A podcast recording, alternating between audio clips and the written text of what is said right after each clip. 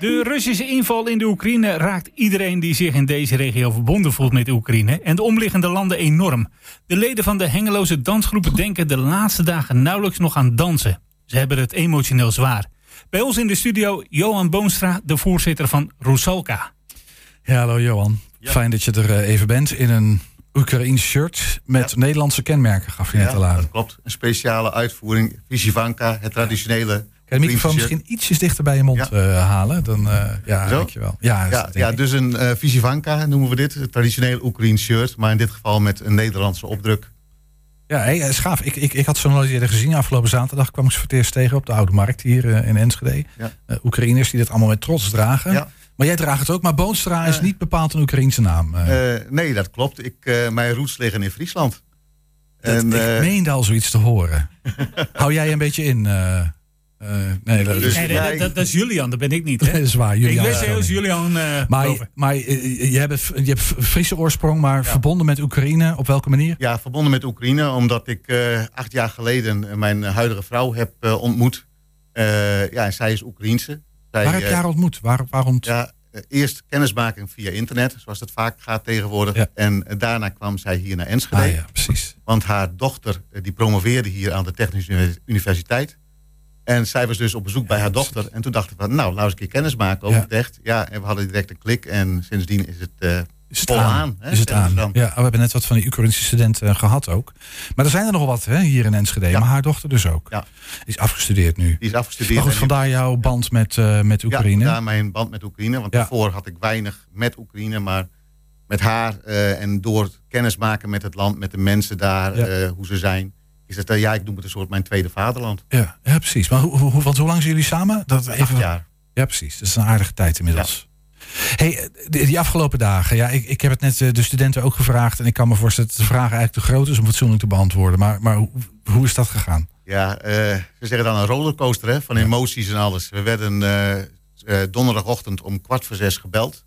Zo van, er vallen bommen in Kiev. En daar zit ook familie en kennissen, vrienden.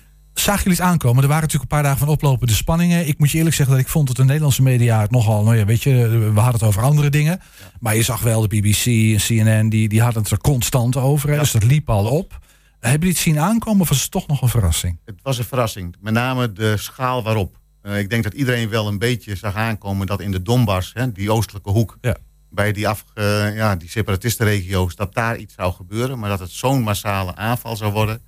En zeker na ook het zien en horen van die speech van Poetin... over demilitariseren en denazificeren. Ja, toen kregen we wel de rillingen over de rug. Zo van, jongens, welke... wat is die nou echt van plan? Wat is die van plan? En heeft hij nog wel alle haken op een rijtje? Om het zo maar te zeggen. Ja, en als het dan echt gebeurt... En je ziet dat en je krijgt de signalen binnen van Kiev onder beschieting. En mijn schoonvader zit gelukkig wat verder naar het westen toe, dichter bij Polen... maar dan ook daar regelmatig luchtalarm. En zeker in situaties als je maar een lijn hebt... en hij zegt van er is luchtalarm en het internet valt uit. Nou, en je hebt een paar uur lang geen contact. Dan gaat van alles door je hoofd heen. En dan maak je je zorgen. En dan ben je alleen maar blij daarna van... hij heeft niks aan de hand, gelukkig. Dat is precies wat de studenten van net ook vertelden. Kan ik me bij voorstellen. Misschien nog heel even... want dat staat helemaal niet in mijn vragenlijstje... maar ik ben er toch benieuwd naar. Jouw, of misschien moet ik zeggen... jullie perspectief van wat Poetin wil... Wat wil die gek? Ik denk dat die gek een marionettenregering wil in Kiev, in Oekraïne. Om, net zoals hij nu in Belarus heeft gedaan... om daar een land te creëren wat volledig afhankelijk is van Rusland... en van zijn nukken. Dus die oud-groot-Russische gedachte. Hij heeft echt het idee van het Rusland van Katarina de Grote weer herstellen... Ja. En dan is Oekraïne nu de eerste stap daarin. Maar dan maken we ons ook zorgen natuurlijk over Finland, over de Baltische staten. Wat daarmee gaat gebeuren als dit lukt voor hem. En ik hoop dat we als wereld gewoon hem kunnen stoppen. Ja. Helder, snap ik. Nou even terug naar Hengelo en naar jullie dansgroep, hè, Rusalka. Wat betekent Rusalka trouwens? Is waternimf. Waternimf. Ja. Dat klinkt heel fantastisch, moet je eerlijk zeggen. Semiermin kun je ook zeggen. Hey, maar jullie zijn een dansgroep, maar jullie bestaan al heel lang, hè? Ja, ondertussen 67 jaar. 67 jaar. Ja. Maar dat betekent dus dat zijn Oekraïners, of in ieder geval mensen geleerd aan de Oekraïne, zoals jij, je bent getrouwd met iemand uit Oekraïne, die al gewoon in Nederland gevestigd zijn, maar die band met de Oekraïne hebben. Ja. Nee, maar de groep is opgericht door 4 Oekraïners. Die zijn na de Tweede Wereldoorlog waren ze stateloos. Ze waren door de Duitsers uit Oekraïne gehaald en te werk gesteld in het Ruhrgebied. En na afloop konden ze niet terug naar Oekraïne, want dat betekende een enkeltje Siberië of erger. En dus die zijn naar Nederland gekomen, naar Hengelo, bij Stork gewerkt. Ja. En die dachten op een feestje van, hey, wat zullen we eens een keer iets doen met Oekraïense muziek? Tuurlijk. En zo begon het. Ja. En dat bestaat nog steeds. Jij bent voorzitter, hè, inmiddels? Ik ben voorzitter geworden, een paar jaar geleden. Ja, dus je moest meedansen. Ja, dat krijg je natuurlijk. Ja, dat doe ik nu al een jaar of 5. Ja. Maar hoe is dat in jullie dansgroep? In de afgelopen, zoek je elkaar op? Veel bij elkaar geweest? Bellen? Of valt... we hebben op dit moment heel veel contact met elkaar. Via de groepsapp met name. Zo van, wat gebeurt er allemaal? Ik moet ook zeggen van... En wat hoor je dan van je mede en met name ook wat hoor je over wat er in de Oekraïne op dit moment speelt? Want er zitten mensen die in alle windhoeken van de Oekraïne waarschijnlijk contacten hebben dan, schat. Ja, klopt. En dan moet ik zeggen van het grootste deel van de groep zijn Nederlanders. Mm-hmm. Die vinden volksdansen leuk, die houden van de Oekraïnse cultuur. Dus we zingen en dansen trouwens.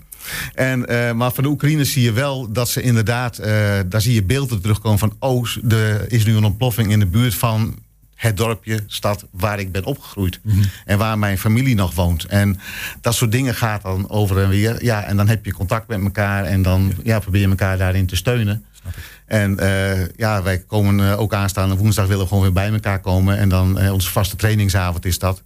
En als het kan, we willen wat zingen met elkaar. Mm-hmm. Maar met name ook steun geven aan elkaar. Want dat is heel belangrijk. En ja... Ik denken we zelfs van, maak er een soort open avond van. Iedereen die er behoefte aan heeft, kan komen. Om het gewoon met elkaar te delen. Ja. Hey, nou ben jij een Hollander, hè? Ja. Een Fries, maar dat hoort er ook bij, toch? Ja, dat rekenen we gewoon mee. Een Fries die Oekraïens zingt en danst, dat is heel wat. Het is geweldig. Maar al goed, andersom zal het ook gebeuren. Zullen ook Oekraïners de klompendans doen, waarschijnlijk. Dat is integratie, dat is mooi. Ja. Daar hou ik wel van. Maar...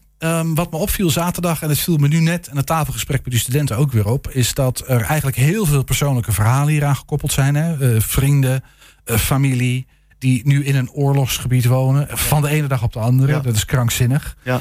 Maar dat ze eigenlijk helemaal niet zo heel veel praten over... hun persoonlijke contacten en wat dat met ze doet. Mm-hmm. Maar dat ze het vooral hebben, we moeten dapper zijn en sterk zijn. Is dat Oekraïens? Hoe duid jij dat? Want ik kan me voorstellen dat mensen ook... allerlei verhalen hebben en die ook vertellen, maar dat doen ze niet. Ze zeggen we moeten sterk zijn, dapper zijn. Ja, dat zie je heel erg. Echt heel erg van we moeten ons land verdedigen. Ons land wordt aangevallen, we moeten dat verdedigen. Een klein voorbeeldje daarvan. We hebben vrienden. Daarvan heeft de man, hele aardige mensen... heeft hij recent een geweer gekocht. En laatst hoorden ze een drone, 2 dagen geleden een drone... rondom huis cirkelen.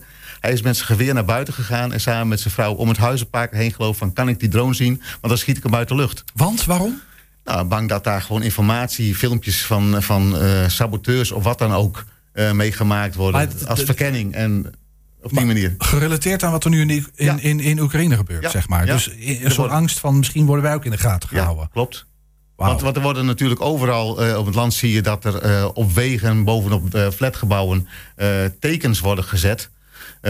die gebruikt kunnen worden door saboteurs, parachutisten, wat dan ook... om te zien van, hey, waar zijn inslagen, waar moeten we ons op richten... wat is de route, al die dingen. Ja, en daar zijn ze heel bang voor op die manier. Want heel simpel, veel Oekraïners spreken ook gewoon Russisch.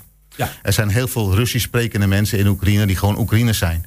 Dus het onderscheid maken... Hè, zoals ik zeg, als de Friesen die hadden vroeger zo'n eigen spreekwoord. Boete, breien en grieën, het zie je wat tot net zes kind is geen op briochte Fries. Ja, dat moet je me echt even vertalen. Nee, maar dat was dus, als je dat zei tegen een Hollander, dat kunnen ze niet uitspreken. Nee, ja, en dan wist je, het is een Fries. Ja. Als die dat wel kan. En als niet, Oekraïners hebben nu ook dat soort woorden... waarvan ze weten, die kunnen Russen niet uitspreken. En dat gebruiken ze om ook saboteurs... die nu zelfs rondlopen in Oekraïnse uniformen en zo... om die te herkennen. Te onderkennen. Wij gebruikten in de Tweede Wereldoorlog Scheveningen. Dat is zo'n klassieker, hè? Want elke Duitser zei Scheveningen. Dan wist je dat dat niet snor zat. Klopt. Ja. Oké, dus zoiets is het. Ja. Hey, kunnen jullie ook wat...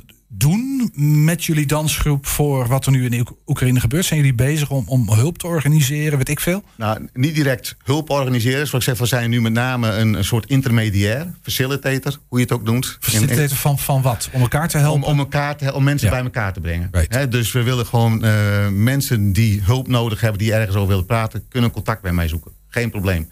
Ik heb ondertussen van verschillende kanten contact gekregen, van kerken die gebedsdiensten willen houden voor Oekraïne. Ik heb van een bouwbedrijf een aanbod gekregen, zo van, hey, we hebben nog een leeg kantoorpand. Met weinig moeite kunnen we dat ombouwen voor vluchtelingen. Hoe regel je dat? Nou ja, dan weet ik het ook niet. Dus dan zoek ik contact met vluchtelingenwerk en denk van, hey, hoe gaat zoiets? Ja. Hoe gaan we het daar? En op zo'n manier proberen we daar met elkaar invulling aan te geven. Snap, het is nog heel vers allemaal. Dus er moet van alles opgetuigd worden. En waar begin je dan? Dat is ongeveer. Maar goed, jullie houden dat in de gaten en proberen dat. En nou is er heel veel steun vanuit de gemeente. Jullie hadden een stiltekring zaterdag. We hadden hier een manifestatie in de stad. Wat doet dat met die Oekraïnse gemeenschap? Die vinden dat echt heel mooi. Gewoon, kan ik zonder meer zeggen. Je ziet echt mensen. Ik sprak afgelopen zaterdag in Hengelo sprak ik iemand. Die zei, ik heb 68 jaar in Zuidoost-Brabant gewoond. En mijn moeder komt oorspronkelijk uit Oekraïne. En hier nu in Hengelo, hier zo staan, in die stiltekring, voel ik dat ik Oekraïens bloed heb. En voor het eerst in 68 jaar voel ik dat echt. Ja. Nou ja, en je ziet dat het daardoor mensen gewoon raakt. Ja. En heel persoonlijk maakt. En dan heb je de persoonlijke gesprekken met mensen van, hey, wat doet het nou met je? Ja. En dan zie je dat mensen betrokken zijn en gewoon iets willen doen voor Oekraïne. Ja. En die steun is gewoon echt heel erg warm. Snap ik. En tegelijkertijd moet die steun ook nog heel erg georganiseerd worden. Ja, hè? Kunnen wij iets doen, Johan, als Nederlanders op dit moment? Of moeten we even wachten totdat die infrastructuur voor die hulp een beetje op gang gebracht is? Of kunnen we al wat doen? Er zijn natuurlijk al heel veel initiatieven van heel veel mensen. Er zijn heel veel wel misschien bankrekeningen die geopend zijn. Ik weet dat de groep Oekraïners in Nederland heeft een speciaal bankrekeningnummer hiervoor geopend. We hebben ook hier in de regio Oldenzaal afgelopen weekend was voedselpakketten voor Oekraïnse chauffeurs. Transporteffect.nl. Zo'n groep. Dus dat zijn allemaal initiatieven lokaal. Mensen verzamelen kleding. Moet ook zeggen, van zoals nu de vluchtelingen aan de grens bij Polen worden opgevangen, hebben we ook gisteren weer in het nieuws gezien door die Poolse mevrouw die het hele huis nu vol heeft met Oekraïners. Hoe ze daarin staan, dat is gewoon hartverwarmend. Ja. En die vluchtelingen kunnen niet in Polen blijven. Die moeten op een gegeven moment hier ook komen. En daar verwacht ik ook, of te hoop ik in ieder geval, dat we ze net met zoveel open armen kunnen ontvangen zoals er nu bij Polen gebeurt. Ja. Hey, misschien tot slot, Johan. Hoe kijk jij de komende paar dagen naar het nieuws? Waar let je op? Wat hoop je dat er gebeurt? Ik hoop in ieder geval dat Kiev stand houdt. Ik denk dat het symbolisch ook heel belangrijk is. Mm-hmm. Ik denk niet. Die president is van enorme betekenis op dit moment. Hè, voor inderdaad. Ik moet eerlijk zeggen, ik had het niet gedacht van tevoren. Nee, niemand van ons, denk ik. Ik ben persoonlijk niet een Zelensky-fan. Ik was meer voor Poroshenko. Maar zoals hij het op dit moment doet, hoe hij ook de Oekraïners weet te verenigen, gewoon niets dan lof. Ja, dus Kiev stand houden, dat is wat je hoopt. Dat is heel belangrijk. Nou denk ik niet dat als Kiev valt, dat daarmee het Oekraïnse verzet ophoudt. Een stuk groter, hè, Oekraïne. Oekraïne is heel groot en de mensen zijn bereid om te vechten voor hun land en voor hun vrijheid. Want dat dreigt afgepakt te worden. Maar goed, Oekraïne blijft natuurlijk in vergelijking met Rusland blijft het natuurlijk een klein land. En dat is echt David Goliath. Ja.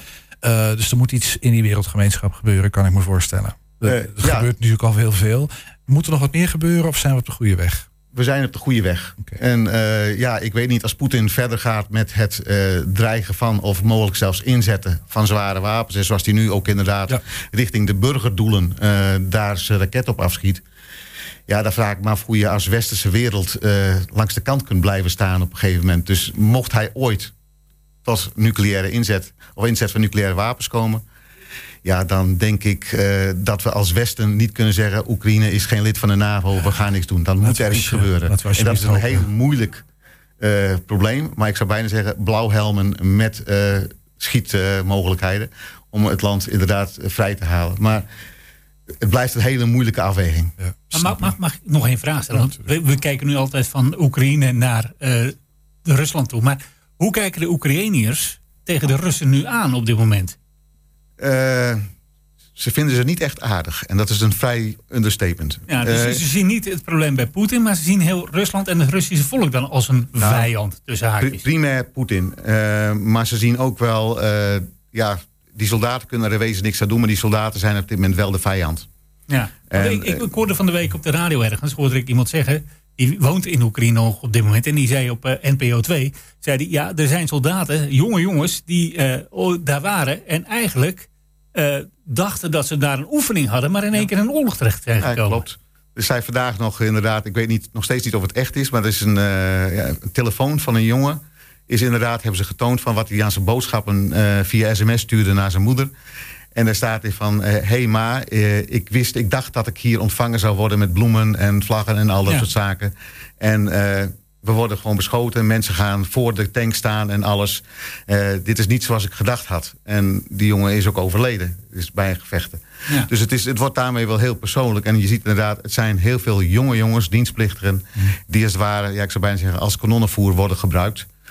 En ja, dat is gewoon heel diep triest. Dat die mensen zich zo hebben laten misleiden. Ja. Maar dat is vanuit onze positie met de vrije pers, is dat vrij makkelijk gezegd. Als je 20 jaar propaganda hebt gehad en daarin bent opgegroeid op die manier, sta je waarschijnlijk anders in het leven dan een 20-jarige of 18-jarige hier in Nederland met de vrije pers. Ja, dat is evident. Ja. Nou, we gaan het afwachten, Johan. We zullen wel moeten met elkaar. Ja. In de hoop dat het niet echt escaleert. En dat de doemscenario's die nu een beetje geschetst worden, dat die uit zullen blijven. Ja. Dankjewel dat je hier even wilde zijn. Johan Boonstra was dat. Voorzitter van de Oekraïnse dansgroep Rusalka. Jij wilde nog wat zeggen? Ik wil nog graag iets zeggen. Als mensen iets willen en denken van, hey, we hebben ergens behoefte aan. Je kunt me mailen via jpboonstra@yahoo.com. Of kijk ook op onze Facebookpagina van Rusalka. Want ook daar delen we nieuws over bijeenkomsten en wat wij kunnen doen voor de mensen, Oekraïners en ook Nederlanders, die gewoon hierover willen praten en steun bij elkaar willen zoeken. Ja, dankjewel Johan voor je komst. Graag gedaan.